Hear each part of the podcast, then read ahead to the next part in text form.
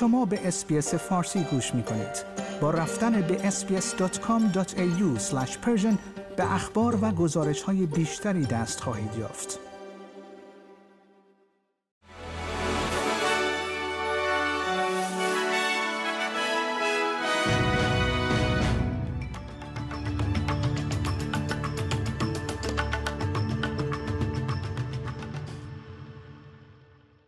درود بر شما شنوندگان گرامی. این پادکست خبری امروز سهشنبه 5 سپتامبر 2023 SBS فارسی است که من پیمان جمالی اون رو تقدیم حضورتون می کنم پس از چند هفته زیان آور برای شرکت هواپیمایی کانتاس آلن جویس مدیرعامل این شرکت هواپیمایی اعلام کرد که بازنشستگی خود را تا دو ماه به جلو خواهد انداخت. آقای جویس در بیانیه‌ای به ASX اعلام کرده است که برای او مشخص شده که تمرکز شرکت هواپیمای کانتاس باید روی نوسازی قرار گیرد. حزب ها در استرالیا می‌گویند که به دقت جزئیات قانون روابط صنعتی دولت را بررسی می کنند. این قانون به دنبال رفع خلاهایی است که در حال حاضر به کارفرمایان اجازه می دهد به کارگران استخدامی کمتر از کارمندان دستمزد بدهند. این حزب تشکیل جلسه خواهد داد و همچنین قصد دارد با دولت درباره جزئیات این لایحه که بعد از ظهر دوشنبه چهار سپتامبر در پارلمان مطرح شد گفتگو کند. هیئت متشکل از نمایندگان مجلس فدرال اعلام کردند که قصد دارند در ماه جاری به ایالات متحده سفر کنند تا با این کشور لابی کنند تا از تلاش‌های خود برای استرداد جولیان آسانج بنیانگذار وبسایت جنجال برانگیز ویکی لیکس صرف نظر کند. این گروه با اعضای کنگره و سنا وزارت خارجه آمریکا و وزارت دادگستری این کشور دیدار خواهند کرد. آقای آسانج با 17 مورد اتهام جاسوسی روبروست.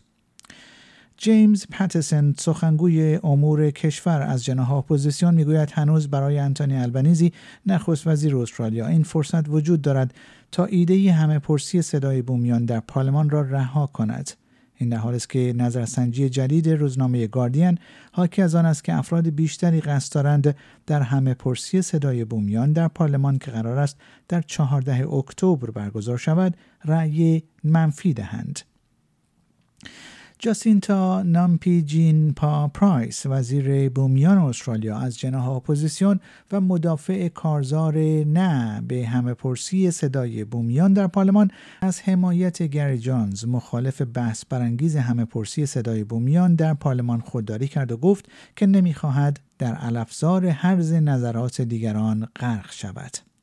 آقای جانز سخنگوی کارزار نه اخیرا به دلیل آنکه پیشنهاد کرده مردمان بومی باید آزمایش خون دهند و انگلیسی یاد بگیرند تا بتوانند به برنامه های رفاهی ویژه بومیان دسترسی پیدا کنند با انتقاداتی مواجه شده است.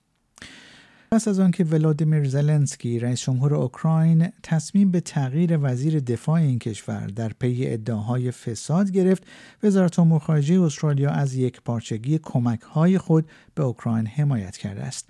سخنگوی وزارت امور خارجه و تجارت استرالیا می‌گوید انتصاب وزیران موضوعی است که به اوکراین مربوط است و سیستم ها و رویه های قدرتمندی برای محافظت از بودجه عمومی دارایی ها و اطلاعات در برابر تقلب و فساد در استرالیا وجود دارد.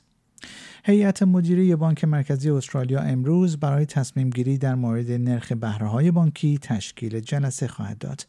اقتصاددانان پیش بینی می کنند که نرخ بهره بانکی برای سومین ماه متوالی در سپتامبر ثابت باقی می مانند.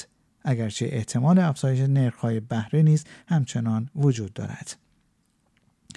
سه برادری که مالک Whakaari White Island هستند اتهامات علیه خود در دادگاه اوکلند را رد کردند.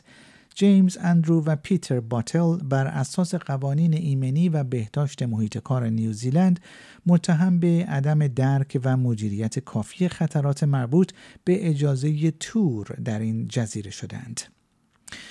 نخستین نشست آب و هوایی آفریقا امروز در کنیا و با هدف آماده سازی بهتر این قاره برای بلایای آب و هوایی آغاز می شود. هنگامی که این بلایا رخ می دهند کمک ها اغلب از سراسر جهان سرازیر می شوند اما در روش جدید ارائه کمک از فناوری برای کمک به پیش بینی بیشترین نیازها و ارسال آن از قبل استفاده می شود. شنوندگان گرامی پیمان جمالی هستم و این اخبار SBS فارسی بود که اون رو تقدیم حضورتون کردم. برای کسب اطلاعات بیشتر و دسترسی به اخبارها و پادکست های ما به وبسایت sbs.com.au/persian مراجعه کنید.